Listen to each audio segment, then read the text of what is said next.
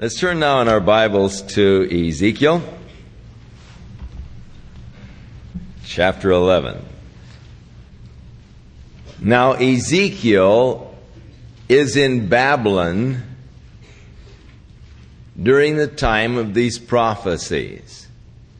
But the Spirit of God transports him back to Jerusalem. And there he sees things that are transpiring in Jerusalem. Now, as a background, there are some Jewish zealots who are still in Jerusalem who have rebelled against Nebuchadnezzar, and they are thinking that they are going to be successful in their rebellion. There are false prophets in Jerusalem that are encouraging the people in their rebellion, telling them that they are going to push Nebuchadnezzar right out of the picture. Jeremiah is in Jerusalem saying to the people, Don't listen to the false prophets. They are prophesying to you lies in the name of the Lord. You'd be much better off to surrender to the Babylonians because if you try to resist, you will be slain by the sword and the pestilence and the famine. So surrender to Nebuchadnezzar. But Jeremiah is accused of treason and is imprisoned by Zedekiah the king. But they have sent messengers, the false prophets, to those in Babylon saying, hang loose. It won't be long. We'll defeat the Babylonians and you're going to be allowed to come back to Jerusalem. You'll be allowed to dwell in Jerusalem. So don't build houses. Just hang loose. Deliverance is coming soon. But Ezekiel is there in Babylon saying, settle down. Build houses. It's going to be a long time before there is any return back to Jerusalem. So just realize that those that are in Jerusalem are going to be destroyed. And the false prophets with them. So you have a confusing situation in that you have false prophets that are encouraging a soon victory over the Babylonian army. You have the true prophets of God, Ezekiel and Jeremiah, that are speaking God's truth and saying, no, we are not going to conquer over Babylon, that God is judging the nation Israel for their sins because they've turned against God, and it's going to be a long period of judgment. You're going to be in Babylon, as Jeremiah said, for 70 years, so make the best of it. Settle down, make the best of it there, because you're not coming back in a hurry. Now, Ezekiel is in Babylon, but there in Babylon, occasionally he gets carried by the Spirit back to Jerusalem, where he beholds the things that are happening in Jerusalem, and he relates them to the people there in Babylon. And so in chapter 11, we have another one of these instances where the Spirit lifted me up and brought me unto the east gate of the Lord's house, which looks eastward. And behold, at the door of the gate there were twenty-five men, among whom I saw Jaazaniah, the son of Azur. Now, this is not the Jaazaniah among the twenty-five men that he had seen earlier in a vision. That was the son of, uh, what, Shalom, I think it was. Uh, but this is a different Jaazaniah, probably a popular name, I don't know why. and Pelatiah, the son of Benaiah, and they were the princes of the people. Then said he unto me, Son of man, these are the men that devise mischief, and they are giving wicked counsel to the city. They are saying to them, look, it isn't near. Let us build houses. This city is the cauldron and we be the flesh. The destruction isn't near. The city is like a cauldron in which we are protected from the fire. Babylon's fires may burn, but they won't burn us because the city is the cauldron and we are like the flesh. It's going to be a long time before the heat will ever get to us. So just go ahead and build your houses and, and settle down because we're protected by this city from Babylon. Therefore prophesy them against them. Prophesy, O son of man. And the Spirit of the Lord fell upon me and said unto me, Speak. Thus saith the Lord. Thus have ye said, O house of Israel, for I know the things that come into your mind, every one of them. Notice that God says, I know the things that are coming into your mind, everything. That's sort of a heavy thought, isn't it?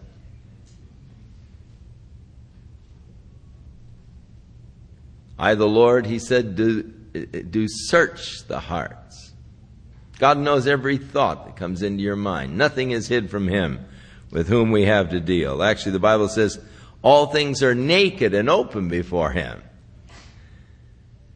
I know everything that comes into your minds. Ye have multiplied your slain in the city, and ye have filled the streets thereof with slain. That is, by their false counsel. They have encouraged the people to rebel, but all it's going to do is multiply the number of people that will be killed. As Jeremiah was saying to them, surrender and you can save your lives. They will be merciful to you if you surrender. You know, they'll take you to Babylon, give you a nice place to live and all, but surrender to them. Don't resist. But these men, by their false prophecies, encouraging them to resist, were only multiplying the number of people that were to be killed.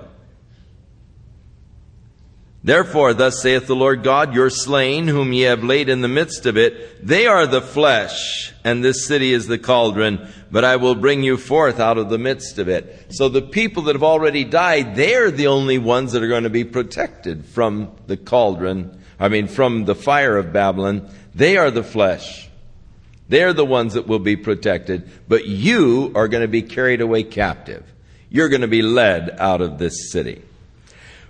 You have feared the sword, and I will bring a sword upon you, saith the Lord God. I will bring you out of the midst thereof, and deliver you into the hands of strangers, and will execute judgments among you.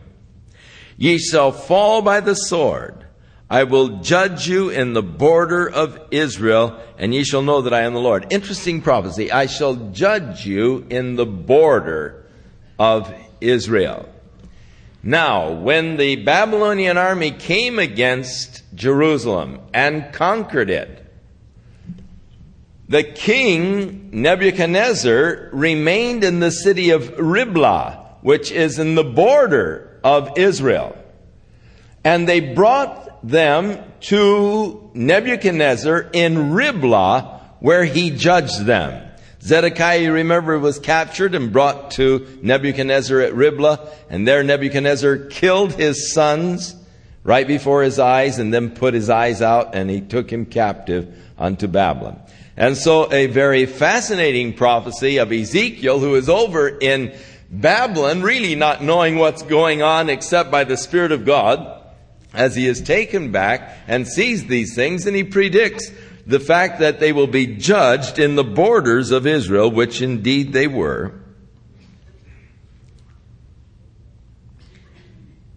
And this city shall not be your cauldron. It will not be a protection to you. It's not going to save you from the Babylonian fire. Neither shall ye be the flesh in the midst thereof.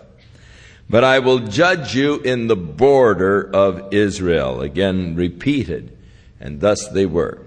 And ye shall know that I am the Lord, for ye have not walked in my statutes. God's indictment against them now. You've not walked in my statutes. Neither have you executed my judgments, but have done after the manners of the heathen round about you. So their failure was to not walk in the ways of the Lord, but to follow the patterns of the heathen society around them, or to succumb to the mores. Now, there is strong pressure upon us as Christians to forsake the statutes of God and to walk according to the popular mores of our society. There's tremendous pressure in our society today to accept things that God has condemned. And this pressure of the society is such that if you dare to condemn those things that God has condemned, then you're looked upon as some kind of a religious nut, a prude, a backwards individual. Don't you realize that times have changed? We're not living back in the Victorian age any longer. This isn't a Puritan society. And this tremendous pressure to do what? Exactly what the children of Israel did that brought their destruction. Forsake the commandments, the statutes, the judgments of God, and start living like the people around you.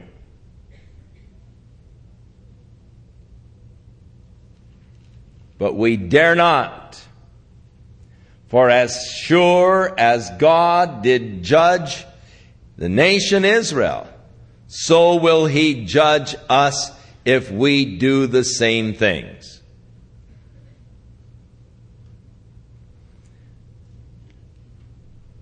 Now it came to pass when I was prophesying that this fellow Pelatiah, the son of Benaiah died. So while he was there prophesying to them, this guy fell over dead. That's powerful preaching.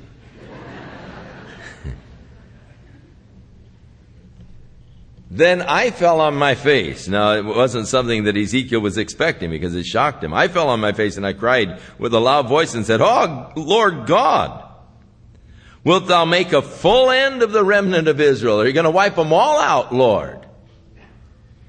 And again the word of the Lord came unto me, saying, Son of man, your brothers, even your brothers, the men of your own family, and all of the house of Israel holy, are they unto whom the inhabitants of Jerusalem have said, Get you far from the Lord. Unto us is this land given for a possession. They're saying, that this land is ours. We're not going to be defeated. We're not going to fall. Therefore say, Thus saith the Lord God, although I have cast them far off among the heathen, and although I have scattered them among the countries, yet will I be to them as a little sanctuary in the countries where they shall come. God said, I will, I will watch over them in the lands where they've been driven. I will be to them a little sanctuary there. God will preserve his people even though they've been driven throughout the world. Now, that, of course, again is another amazing prophecy. Because though the Jews have been hated, scorned, discriminated against, perhaps more fiercely than any other nationality, yet in spite of 2,000 years without a homeland, they have continued to exist as a race of people. Nothing short of a divine miracle. There has been no other national ethnic group in the history of man that has been able to remain as a national identity for more than five generations without a homeland. If they don't have a nation that they can say, that's our homeland, they have lost their national ethnic identity in five generations. That is why you never meet an Ammonite, a Hittite, a Perizzite, or any of these other people that were once great and powerful nations. Because without a national homeland, they've lost their national ethnic identity. And yet the Jew remained because God made them a little sanctuary. God was watching over to preserve them, and they remained an ethnic group, a national identity for more than 2,000 years after having been driven from their homeland in the first captivity of Nebuchadnezzar. Of course, they went back for a period of time, but then since 70 AD, they've been driven out of the land, and still to the present day, whether they be in China, whether they be in Germany, whether they be in Russia, whether they be in Yemen, or Africa or the United States, the Jew has been able to maintain his national identity because God has made them a sanctuary. And you can only explain it by that fact. Because no other nation, no other ethnic group has been able to maintain a identity.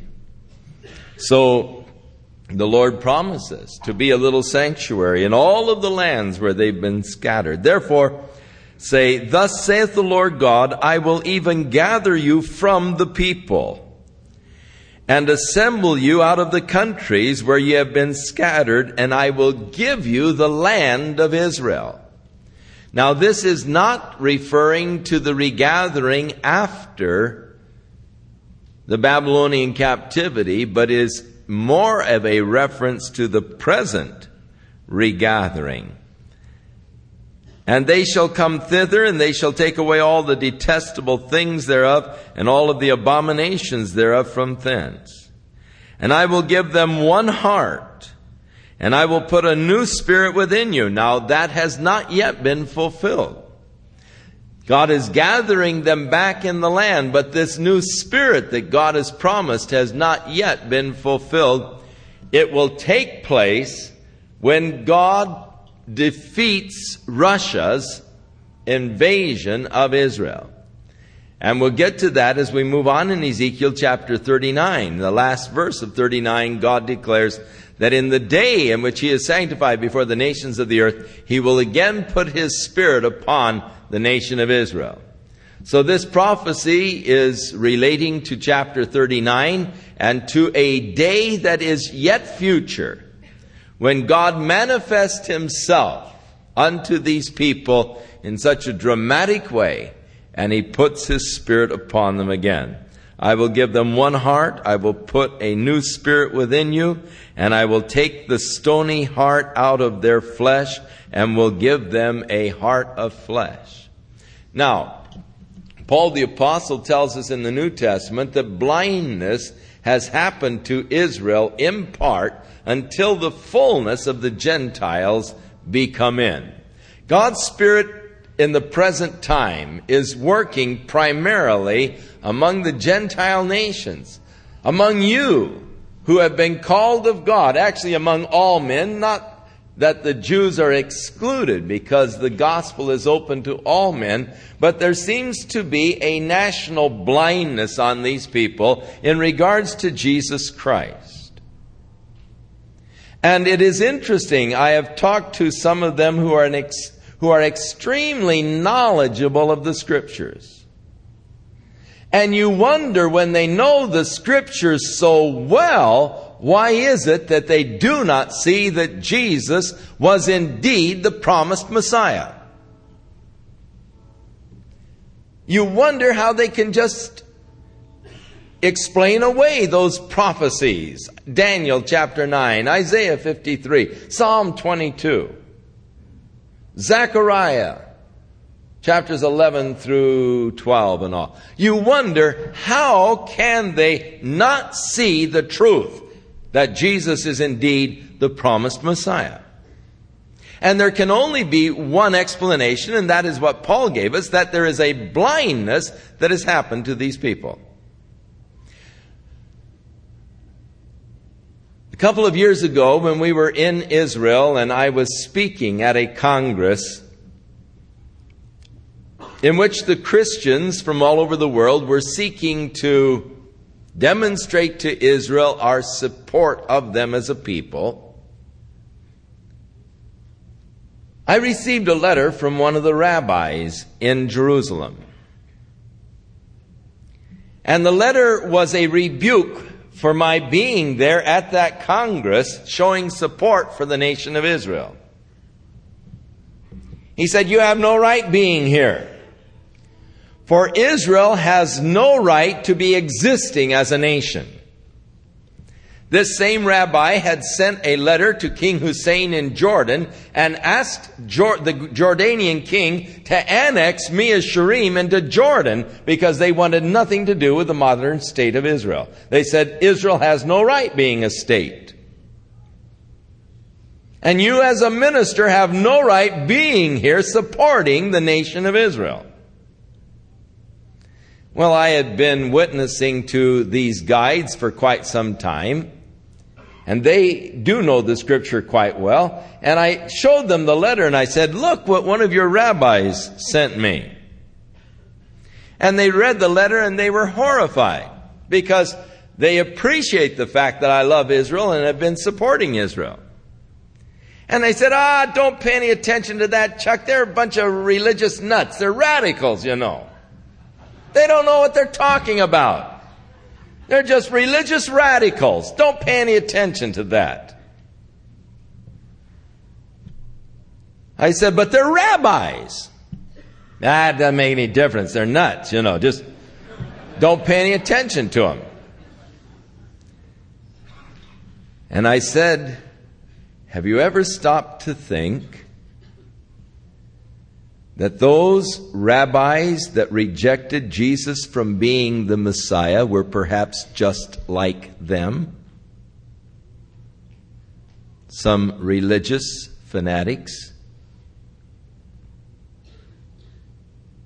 And that Jesus was indeed the Messiah, but these religious fanatics rejected him. And here you are 2,000 years later, in spite of all of the evidence, still following the religious nuts of those days.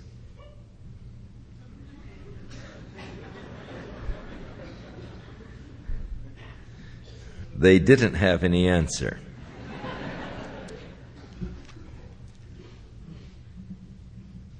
But surely, anyone looking at the evidence of prophecy and of the life of Jesus Christ must conclude that if Jesus wasn't the Messiah, there never will be a Messiah.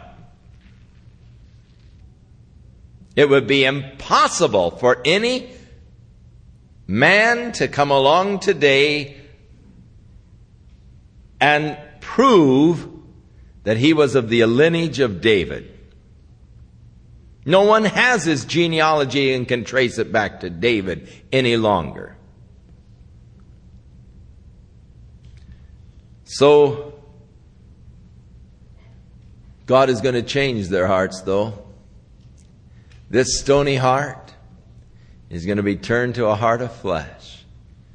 You know, one thing about the Jewish people is, that they are a, a, a very um, they're dynamic people.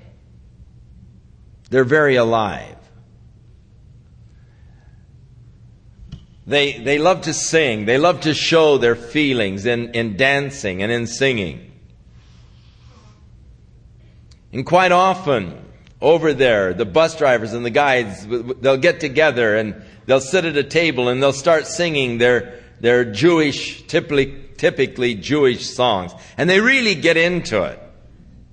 I mean, it's the, you know, hey, and the whole thing, you know, and the dancing, and they get up and they start dancing around and, and, and singing. They really get into it, and, and it's, it, it's a lot of fun because they are such a dynamic people. They're exciting to be around. Oh, I can hardly wait till they get turned on to Jesus Christ. With all of that excitement and all of that expression that they have when they really discover the true Messiah. What a glorious day when the heart of stone is replaced. God does a heart transplant and He puts in a heart of flesh. That they may walk in my statutes. You see, this is the thing they had failed to do, and that's why the judgment was coming that they will keep my ordinances and do them, that they shall be my people and I will be their God.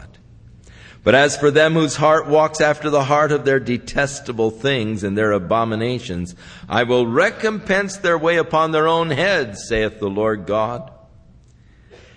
Now at this point, these cherubims representing the glory of God and the presence of God that was once there in the temple, but was lifted from the temple out to the porch, from the porch to the east gate. Now he watches as the Spirit of God is removed even from the east gate of the temple to the Mount of Olives, east of Jerusalem. Then did the cherubims lift up their wings and the wheels beside them, and the glory of the God of Israel was uh, over them, above them. And the glory of the Lord went up from the midst of the city and stood upon the mountain which is on the east side of the city, the Mount of Olives. And afterwards the Spirit took me up and brought me in a vision by the Spirit of God back into Chaldea, back to Babylon, to them of the captivity. So the vision that I had seen went up from me. Then I spake to them of the captivity, all of the things that the Lord had shown me. So he was taken by the Spirit, went through these interesting experiences, and then brought back and shared with these people that were around him there the vision that God did give to him. Now, it is interesting, the glory of the Lord, the last place there on the east, on the mount to the east of Jerusalem. It was on this same mountain that Jesus ascended into glory. It was on this same mountain that Jesus came in his entry to Jerusalem as the King, as the Messiah fulfilling the prophecy of Zechariah, Behold, rejoice greatly, O daughter of Jerusalem. Behold, thy king cometh unto thee, but he is lowly, sitting on the colt, the foal of an ass. And it is upon this same mount that Jesus will return. As Zechariah said, and he shall set his foot in that day on the Mount of Olives, and it will split in the middle and all. And right there, where the, he saw the glory of the Lord departing from the mountain there on the east, there is where the glory of God in the person of Jesus Christ will come. And again, as he comes into Jerusalem, the glory of God's presence once more returning to the land and the beautiful restoration of God and the glorious kingdom of God when it comes. Chapter 12 The word of the Lord also came unto me, saying, Son of man, you dwell in the midst of a rebellious house, which have eyes to see, and they do not see. They have ears to hear, and they do not hear, for they are a rebellious house. Now you remember Isaiah said the same thing. Having eyes to see, they see not. Ears to hear, they hear not. Lest at any time they see with their eyes and hear with their ears and be saved. Jeremiah accused them of the same thing. You don't see, you don't hear. David said, They that are worshiping the idols have become like unto the idols, which cannot see, which cannot move, which cannot hear. And so Jesus said, Well saith Isaiah the prophet concerning this generation, having eyes to see, they will not see, ears to hear, they will not hear. Now, the Lord is saying you're in a rebellious house. The interesting thing is that as the Jews look back upon their fathers and upon their history, they always do it with extremely great pride. They really honor their fathers. They honor the dead. They honor their heritage. And that's where Stephen got into trouble. For as Stephen was standing before the Sanhedrin, and he was rehearsing their history to them, telling them all that God had done,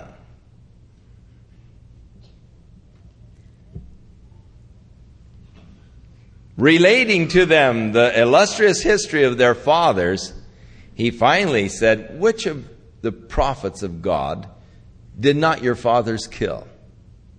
You know, you say, oh, our fathers, our fathers, so wonderful. Hey, they killed every prophet God sent to them.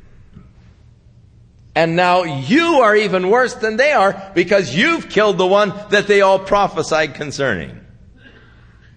That was when they got so angry they began to gnash their teeth. They grabbed rocks and began to throw them at him, and they stoned him to death. Paul the Apostle right there holding their coats, encouraging them on. Now, here is God saying to Ezekiel, Look, you're dwelling in the midst of a rebellious people. They have eyes, but they will not see, ears, but they will not hear, for they're rebellious. Therefore, thou son of man, prepare thee stuff for removing. Prepare your stuff for moving, and move by day in their sight. And thou shalt remove from thy place to another place in their sight, that they will consider though, even though they are a rebellious house. Now they're rebelling. They're, they're thinking that they're going to go back right away from this captivity. They've listened to the false prophets. But you just move yourself, uh, move your stuff from one place to another. You know, just pack up your duds, pack your suitcases, and just uh, move around with your suitcases. Because maybe they will hear even though they are rebellious. Then you shall bring forth your stuff by day in their sight, the stuff as though you're moving, and you shall go forth even in their sight as they did go forth into captivity. Now dig a hole through the wall in their sight and carry your stuff out by this hole in the wall that you dig. And in their sight, bear your stuff on your shoulders and carry it forth in the twilight and cover your face so that you can't see the ground. For I have set you for a sign to the house of Israel. Now, this is going to be a little illustrated message, Ezekiel, that you're going to carry to the house of Israel. Pack your suitcases, dig a hole in the wall, and crawl out with your suitcase, carry them on your shoulder, and just walk around from one place to another. Move out from your house. And so I did as I was commanded. And I brought forth my stuff by day, the stuff for captivity. Even I digged through the wall with my hands and brought it forth in the twilight, and I bare it on my shoulder in their sight. And in the morning the word of the Lord came unto me, saying, Son of man, has not the house of Israel, the rebellious house, said unto you, What are you doing? And that was, of course, the purpose to create a, uh, the question doing this, you know, he wasn't saying anything, covered his face, and, you know, carrying his stuff around after having dug the hole through the wall. And he said, What in the world are you doing? So you go and say to them, Thus saith Jehovah God, or the Lord God, Adonai, this burden concerning the prince in Jerusalem and the house of Israel that are among them. Say, I am your sign. And like as I have done, so shall it be done unto them. They shall remove and go into captivity. Now, what you've seen me do is what's happening to the princes back in Jerusalem. They are going to dig a hole in the wall and they're going to try to escape with, with their stuff. And the prince that would be Zedekiah that is among them shall bear upon his shoulder in the twilight and shall go forth and they shall dig through the wall to carry out their stuff.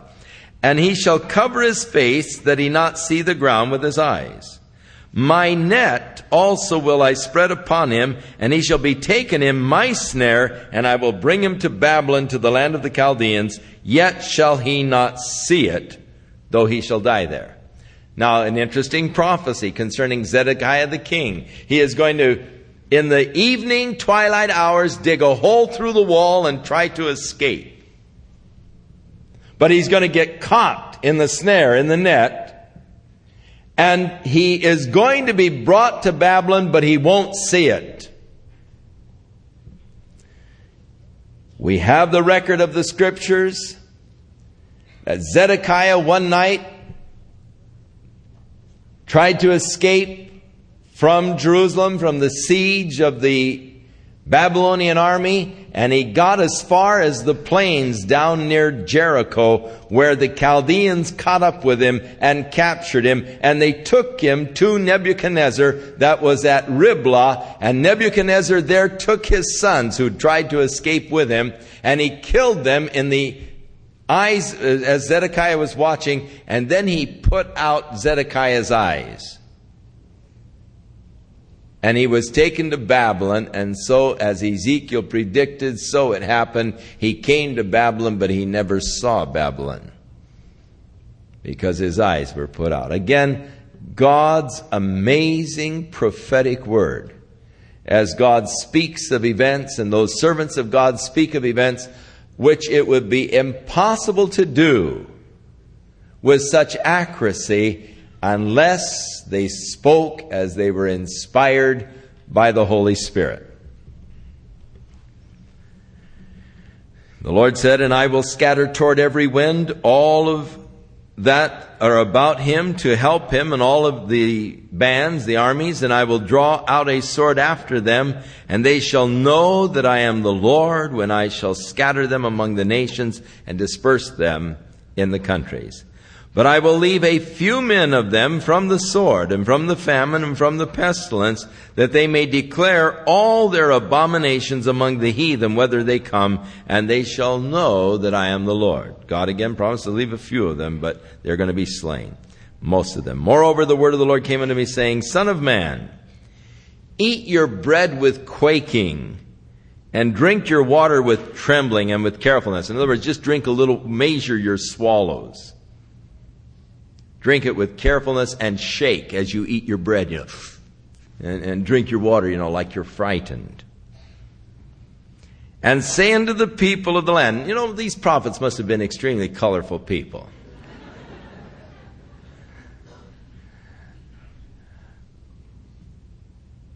But God is seeking to get the attention of the people. Now, they won't listen to God anymore. So God has these prophets do these colorful things to draw the attention of the people. Now, what's Ezekiel doing now? Look at the way he's drinking his water and eating his bread, you know. What's he got up his sleeve this time? And, and, and they become curious as they see these uh, bizarre kind of actions. But all planned of God in order to get the attention so he can still speak. Now that to me is amazing. God still desires to give the message though they're not listening anymore. But he still wants them to receive the message. Long after a person has closed his heart to God, closed his ear to God, God continues to speak in different ways. If you won't listen directly, then God will speak to you subtly through the things around your life circumstances, events, and all. But God will get his message across one way or the other. Now say to the people as you're eating and drinking your uh, water and eating your bread this way, say to the people of the land, Thus saith the Lord God of the inhabitants of Jerusalem and of the land of Israel, they shall eat their bread with carefulness. There's going to be a tremendous famine. They'll drink their water with astonishment that her land may, de- may be desolate from all that is therein because of the violence of all of them that dwell therein. And the cities that are inhabited shall be laid waste, and the land shall be desolate, and ye shall know that I am the Lord. And the word of the Lord came unto me saying, Son of man, what is that proverb that ye have in the land of Israel saying, the days are prolonged and every vision faileth. This is what they were going around saying, aha, you know, not in our time. The days are prolonged. Every vision fails. You know, you've heard that for a long time. What do you mean, you know, the Lord is coming? What do you mean? We're getting close to the end. The days are prolonged. We're going to be here for another thousand years. Life is going to go on. Man is going to continue. What do you mean we're getting close to the end? That's what they were saying in Jerusalem at this time. Destruction was right on them. It was days away, and yet the proverb was, ah, the days are prolonged, every vision fails. It's not going to happen in our lifetime. As Peter said, in the last days, scoffers will come, saying, Where is the promise of his coming? Since our fathers have fallen asleep, everything continue as they were from the beginning. But Peter said the day of the Lord will come, and God is saying to Ezekiel, this, prof, this proverb that they're using. Tell them, therefore, thus saith the Lord God, I will make this proverb to cease. They'll no more use it as a proverb in Israel, but say unto them, the days are at hand and the fulfillment of every vision. For there shall be no more any vain vision nor flattering divination within the house of Israel. For I am the Lord, and I will speak, and the word that I shall speak shall come to pass, and it shall be no more prolonged.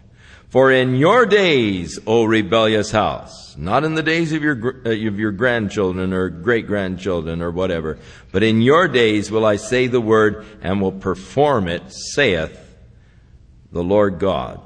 Again, the word of the Lord came unto me saying, Son of man, behold, they of the house of Israel say the vision that he sees is a long time off, for many days to come. Not going to happen for a long time.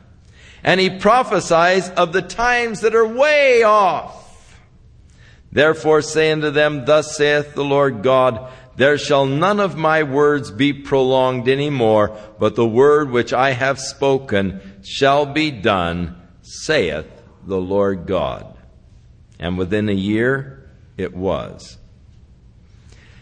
The word of the Lord came unto me saying, Son of man, prophesy against the prophets of Israel that are, that prophesy and say unto them that the prophecy is out of their own hearts.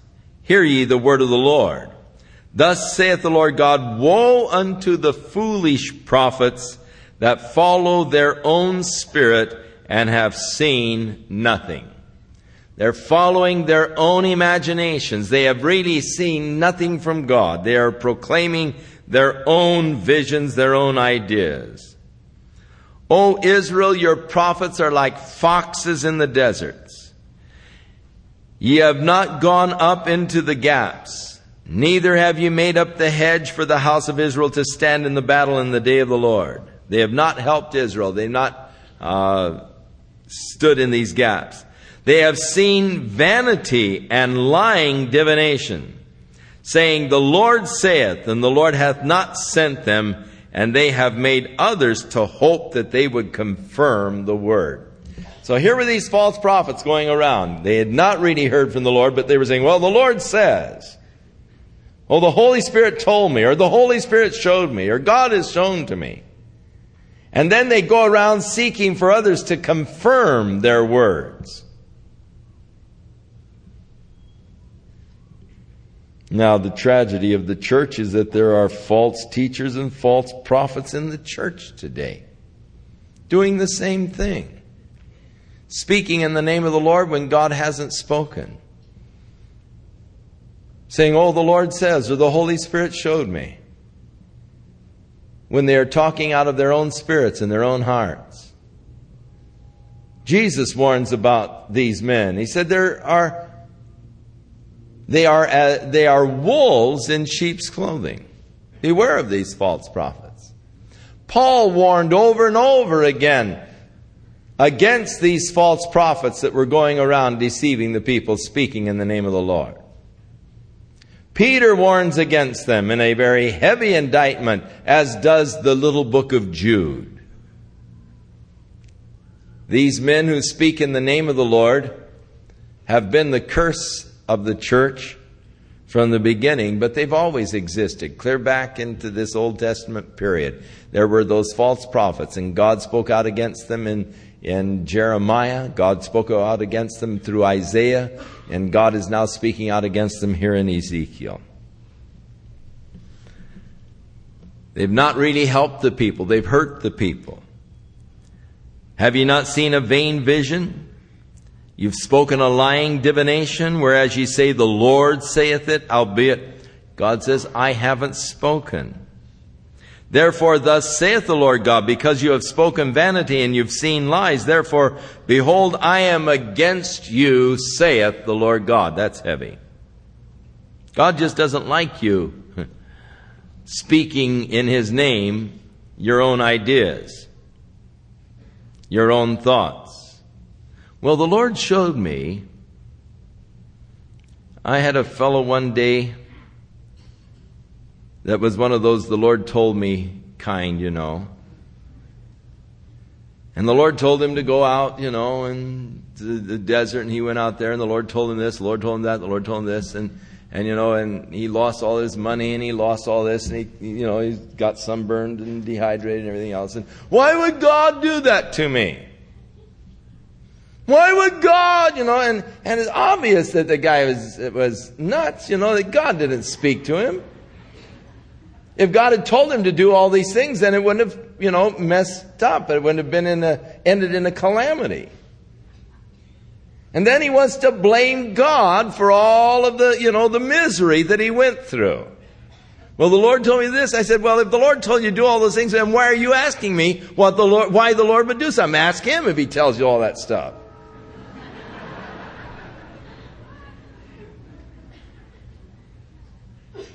Lord didn't tell you to come to me because I don't have any sympathy for you.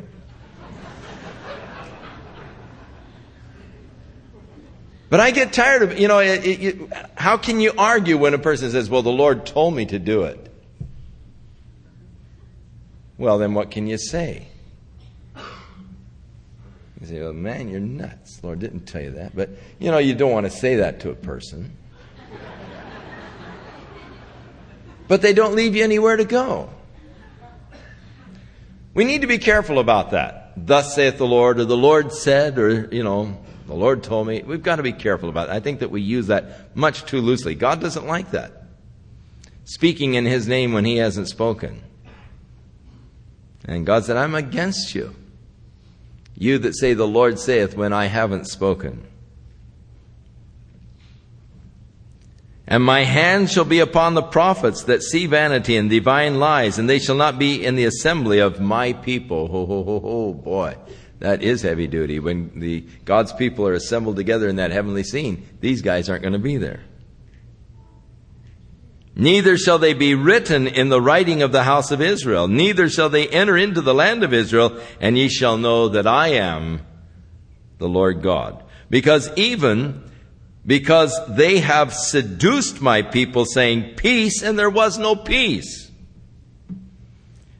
And one built the wall, and lo, others came along and daubed it with untempered mortar. So they build a wall, and other guys come along and they, they daub it with untempered mortar, and, and thus it has no strength. It's going to fall in the day of battle.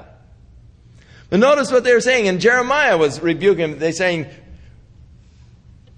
well, God said through Jeremiah, you know, scarcely have you healed the hurt of my daughter Israel, saying, Peace, peace, when there is no peace. Oh, but they were making positive confessions. Weren't they?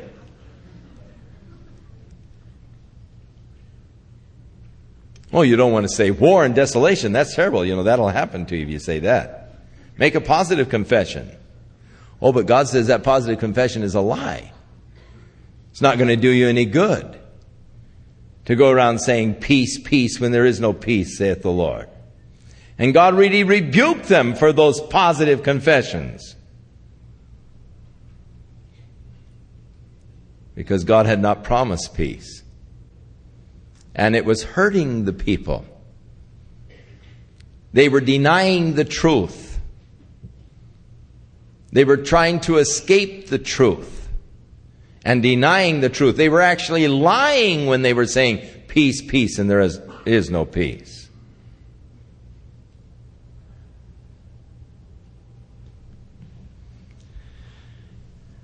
So they're building a wall that's not going to stand because these one guy will say it and another guy will come along and confirm it. Oh yes, thus saith the Lord. Lord, show me the same thing, brother. Oh hallelujah. Untempered mortar. Say unto them that are daubing it with that untempered mortar, that it shall fall. There shall be an overflowing shower, and ye, O great, and, and ye, O great hailstones shall fall, and a stormy wind shall tear it. Lo, when the wall is fallen, shall it not be said unto you, Where is the daubing wherewith ye have daubed it? Where are those prophecies that you gave us? Therefore, thus saith the Lord God, I will even tear it with a stormy wind in my fury, and there shall be an overflowing shower in my anger, and great hailstones, fury to consume it. So will I break down the wall that ye have daubed with untempered mortar, and bring it down to the ground, so that the foundation thereof shall be discovered, and it shall fall, and shall be consumed in the midst thereof, and ye shall know that I am the Lord that phrase over and over and over and over again 62 times in this book. And ye shall know when I bring my judgments, when I bring my word, when I, my word comes to pass. And that, of course, is the purpose of prophecy. Is when the prophecy comes to pass that ye shall know that he is the Lord. That it is God who has spoken. And that God can speak of things before they happen. And 62 times God spoke and spoke of when it was fulfilled, ye will know that I am the Lord. And thus will I accomplish my wrath upon the wall and upon them that have daubed it with the untempered mortar. And I will say unto you, the wall is no more, neither are they who daubed it. To wit, the prophets of Israel, which prophesy concerning Jerusalem, and which see visions of peace for her, and there is no peace, saith the Lord God. Likewise, thou son of man, talking to Ezekiel, set your face against these daughters of your people, which are prophesying out of their own heart, and prophesy against them. Now, there were these gals there in Jerusalem also who uh, took the title of a prophetess, and they were prophesying out of their own hearts. And thus, and say, Thus saith the Lord God, Woe unto the women that are sewing pillows to all the armholes, and making kerchiefs upon the head of every stature to hunt souls. Will ye hunt the souls of my people, and will ye save the souls alive that come unto you? Now it sounds like that they are in some kind of witchcraft, a cultish kind of practice in the sewing of these uh, pillows onto the armholes and uh, putting these little bonnets uh, on uh, every, that is, for every size of head, every stature.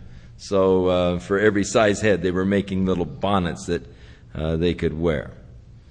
Will you pollute me among my people for hands full of barley? In other words, they were they were uh, divining for anything. You know, give me a handful of barley and give me a wheat, and I'll tell you your fortune. You know, across my palm of the dollar, dearie, and I'll uh, tell you what's going to come. You know, and and so God is speaking out to, against them who uh, pollute me among the people for a handful of barley or a piece of bread, to slay the souls that should die, and to save the souls alive that, sh- alive that should not live, by your lying to my people that hear your lies.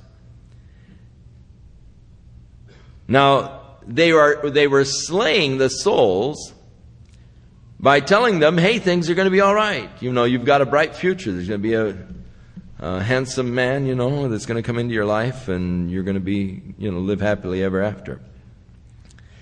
And, and these people were not listening to the word of God and the warnings of God because of the comfort that they were receiving. Wherefore, thus saith the Lord God, Behold, I am against your pillows, wherewith ye there hunt the souls to make them fly. And I will tear them from your arms and will let the souls go, even the souls that hunt, and make them fly. It seems like they were probably into uh, setting up curses, you know, against people, going into these little incantations, putting pins in the dolls, and, and uh, this kind of thing in, um, uh, in, in trying to uh, create a fear in the minds of the people, though they put a hex on me. Your kerchiefs also will I tear and deliver my people out of your hand, and they shall be no more in your hand to be hunted, and ye shall know that I am the Lord. Because with lies ye have made the heart of the righteous sad. And of course, the righteous people, when they see this kind of junk, it hurts. You think, oh, God, you know, how long are you going to let them go? Whom I have not made sad, and you've strengthened the hands of the wicked that he should not return from his wicked way by promising him life. You're comforting those that are dying in their wickedness. And because of the comfort you're giving, they're not repenting. They're not turning away from it. That's much like many of those ministers today who stand in the pulpits and say, There's no hell, you don't have to worry. You know, every day and in every way, the world is getting better and better and better. We're on the verge of the glorious millennium, you know, the glorious age is about to be ushered in. And, and people are attracted. And it's interesting to me that in this religious science and spiritism and so forth, that most of the practitioners are women. You ever notice that? In this theosophy, religious science, and all of these, uh, you know, metaphysical type of uh, things, most of them teaching and all are women. And so the Lord really has a word against them here. Therefore, ye shall see no more vanity nor divine divinations, for I will deliver my people out of your hand, and ye shall know that I am the Lord. Then came certain of the elders of Israel unto me, and they sat before me. And the word of the Lord came unto me, saying, Son of man, these men have set up their idols in their heart, and they put a stumbling block of their iniquity before their face. And should I be inquired by, at all? By them? Why should I talk to them? Why should I deal with them?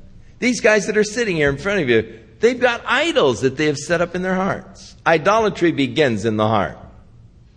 There's where you first turn against God. There's where you really turn to God. Believe in thine heart that God has raised him from the dead.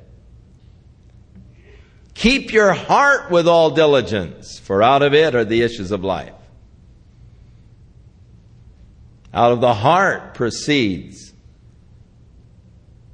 the evil speakings, the murders, the adulteries, the fornications, the lies. The heart and here were these men coming to inquire of God, hearing, to hear the word of the Lord from the prophet. And God says to Ezekiel, Hey, these guys that are sitting here, Ezekiel, why should I speak to them? Why should I be inquired of by them? Because they all have their little idols all set up in their hearts. Now, usually they would set up an idol on an altar, on a table, or, or someplace in their home. That's bad enough. But it's even worse to set up an idol in your heart. Because then you begin to deceive yourself. You say, Well, I don't have, I'm not guilty of idolatry. I don't have any idols. I don't have any little shrines in my home. But you've got it right here in your heart. That's worse. Therefore speak unto them and say unto them, Thus saith the Lord God, every man of the house of Israel that sets up his idols in his heart and puts the stumbling block of his iniquity before his face and comes to the prophet, I the Lord will answer him that comes according to the multitude of his idols. That I may take the house of Israel in their own heart because they are all estranged from me through their idols. I'll answer on them. They've all become a stranger to me because of their idols, idolatry, worshiping uh, an idol, a principle, an ideal, a philosophy, having a master passion governing your life other than God, always estranges a person from God. Therefore, say to the house of Israel, Thus saith the Lord God, repent. Turn, change. Don't just be sorry. Repent. Have a change of action and turn yourselves from your idols. And turn away your faces from all of your abominations. For every one of the house of Israel or of the stranger that sojourns in Israel, which separates himself from me and sets up his idols in his heart and puts the stumbling block of his iniquity before his face and comes to a prophet to inquire of him concerning me, I, the Lord, will answer him by myself. And I will set my face against that man and will make him a sign and a proverb and I will cut him off out of the midst of my people and ye shall know that I am the Lord. God says I'm going to be fierce in my judgment of that person. I'll cut him off. Come to inquire of me with idols in your heart? Hey, that's dangerous business. Ananias and Sapphira sought to do so. They came to God, but they had idols in their hearts. Mammon was sitting there. A desire no, there were other idols too. It was desire to be acknowledged and, and recognized by the church as generous givers. Oh my, isn't that marvelous? They sold their property and turning all the money in. Ooh, great. Fantastic. But they weren't. They were only pretending to do so. They were holding back part of the profit for themselves. Now, there's nothing wrong with that. They didn't have to sell their house. They didn't have to bring anything in. God didn't require that. But they were making a pretense. It was a hoax. It was a sham. They were coming before God, but there were idols in their hearts. Why have you conspired in your heart, Peter said, to do this evil and to sin against God and to lie to the Holy Ghost? You haven't lied unto man, you've lied unto God. And of course, they fell over dead were carried out. God said, Hey, I'll wipe them out from among my people. Be thankful God isn't so severe today as he was in the early church. We wouldn't have a church the size that we do. God's heavy hand. And if the prophet be deceived when he has spoken a thing, I, the Lord, have deceived that prophet and will stretch out my hand upon him and will destroy him from the midst of the people of Israel.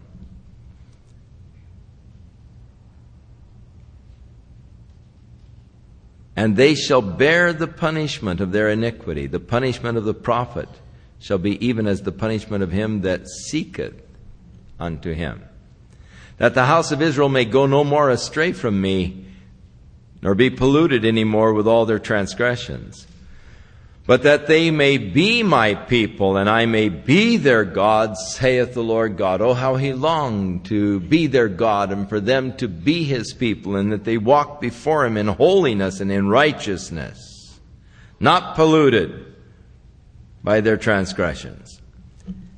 Now the word of the Lord came unto me saying, Son of man, when the land sins against me by trespassing grievously, then will I stretch out my hand upon it, and I will break the staff of the bread thereof, and will send famine upon it, and will cut off man and beast from it. Now those, these three men, Noah, Daniel, and Job were in it. They should deliver but their own souls by, the, by their righteousness, saith the Lord God. In other words, God says, when I bring judgment upon the land, even though there are righteous men in it, those righteous men will only deliver themselves. They can't deliver anybody else by their righteousness. They'll only deliver themselves. Now it is interesting the three men that God spoke of. Noah, whom God delivered when he brought his judgment upon the earth. Daniel. Now, Daniel was at this time alive and one of the counselors to Nebuchadnezzar. Already he was a very young man at this point, probably in his early 20s. But yet he had already developed a tremendous reputation as a spiritual giant and as a spiritual leader, a spiritual man. And of course, that was evidenced when first he was brought into captivity in Babylon. And he purposed in his heart not to defile himself with the king's meats and requested that he be allowed a vegetarian diet. He didn't want the meat that had been sacrificed to pagan idols, the meat that wasn't killed according to the kosher laws. And he said, just let us eat vegetables. And the, the guard says, hey, you know, if you guys just eating vegetables, you begin to look skinny and sick, you know, then you'll have my head, man. Daniel said, well, give us 10 days.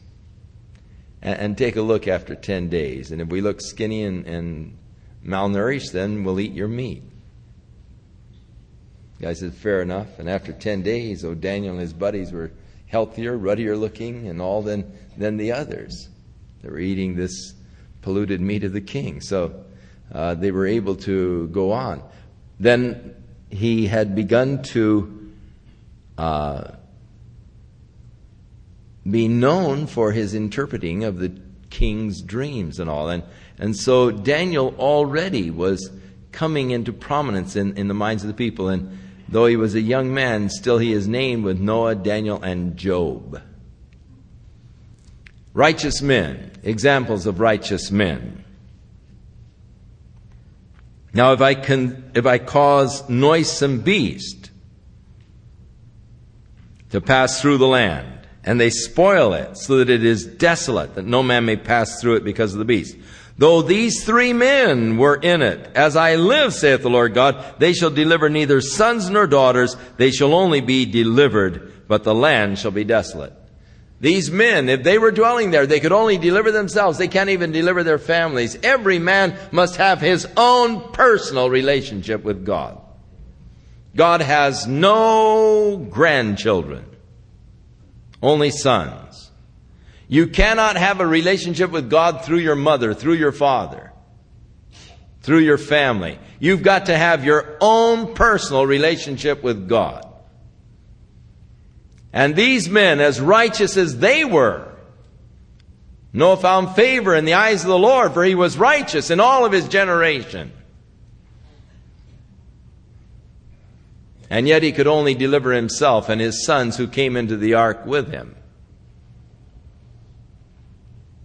Now, this, of course, to me is a God. It says, I'm, if I'm bringing these terrible things upon the land, the noisome beast and uh, the famines and so forth, the righteous can only deliver themselves.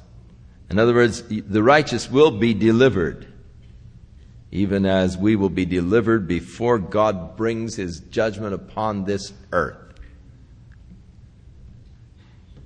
And any man who says otherwise is denying the righteous principles of God.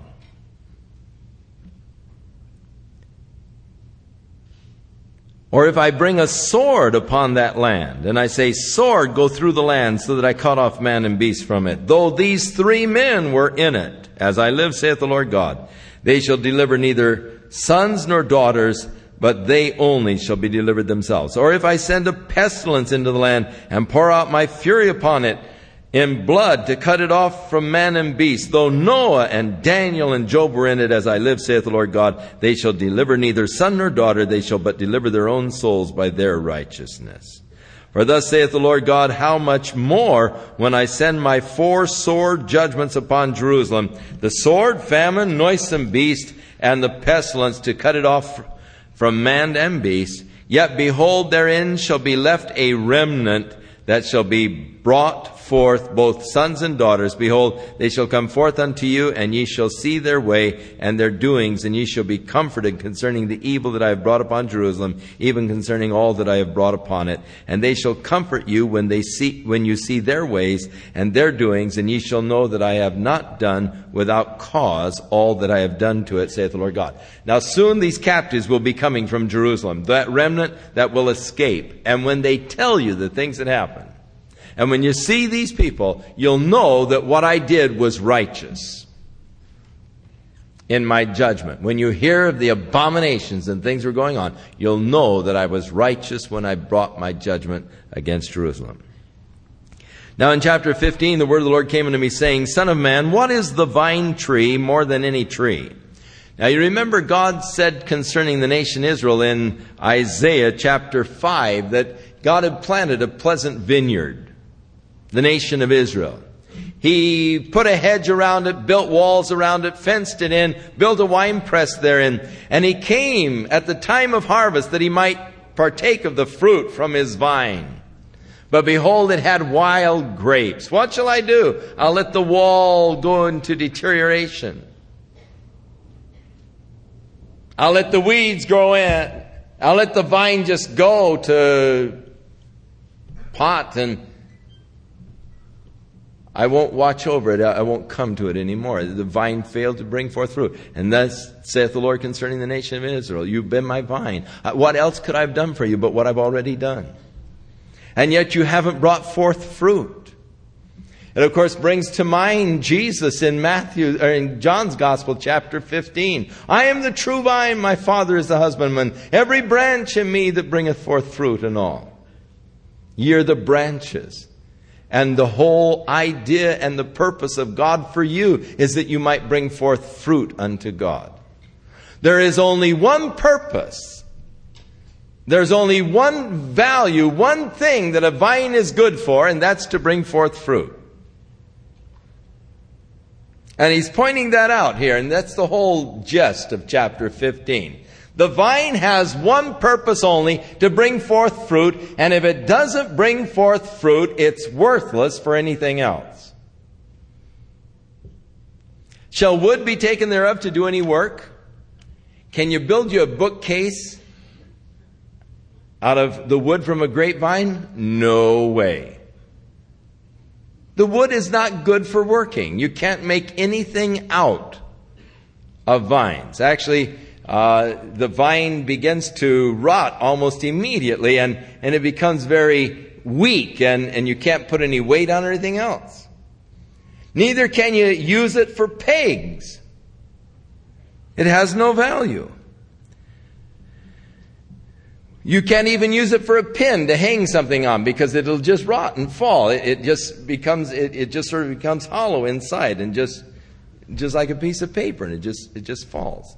It has no value for wood at all. Behold, it is cast into the fire for fuel. But the fire devours both ends of it. It makes punkish kind of fuel. It doesn't even burn good.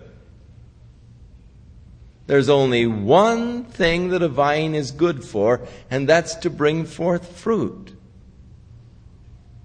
Now, you are God's vineyard, is what the Lord is saying.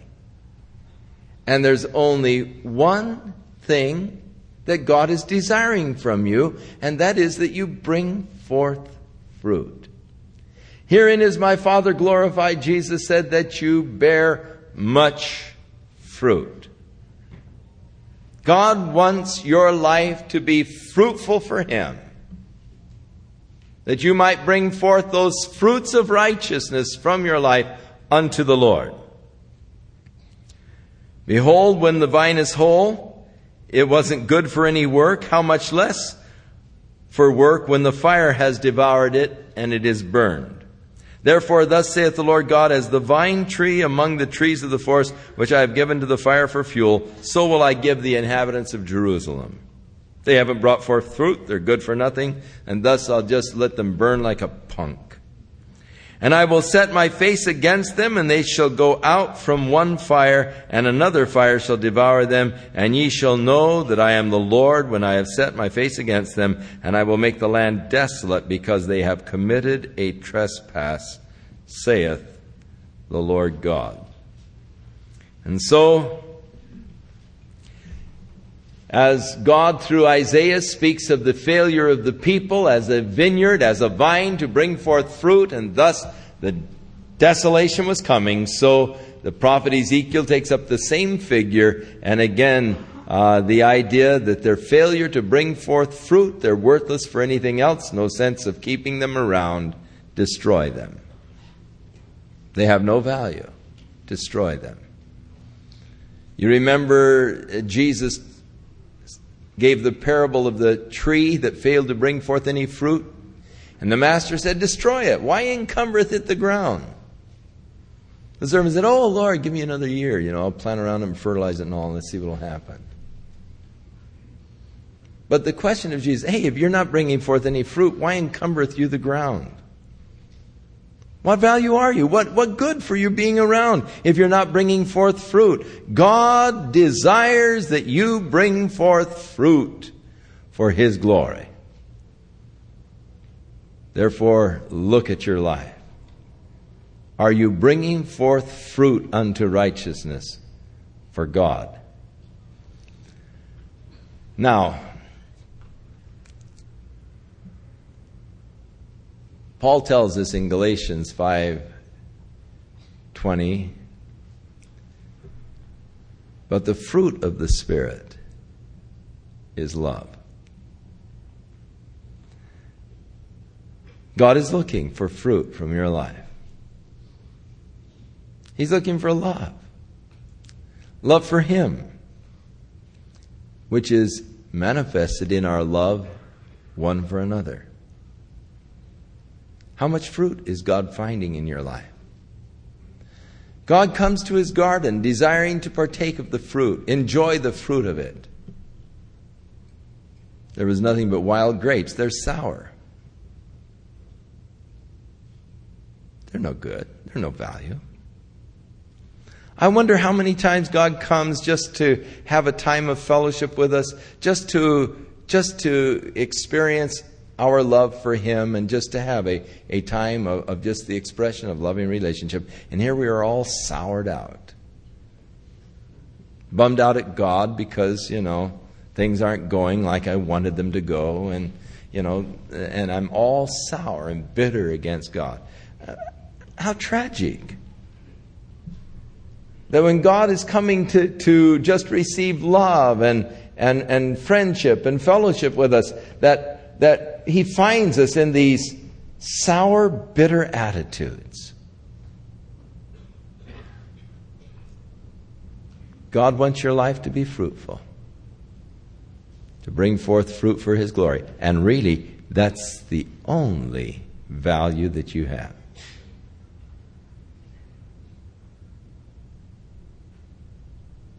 The vine has no other purpose.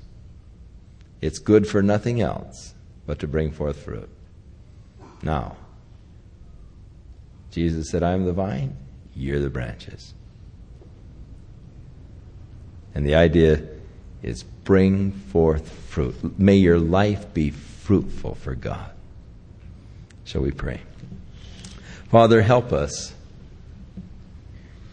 that we might be so filled with thy Spirit and with thy love that any time you come to your garden, you may take your fill of the fruit as we express to you our love, our worship, our appreciation for all that you are and for all the goodness that you have bestowed upon us.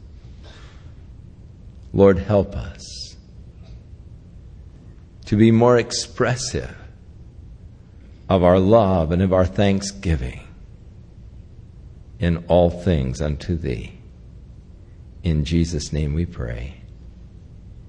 Amen.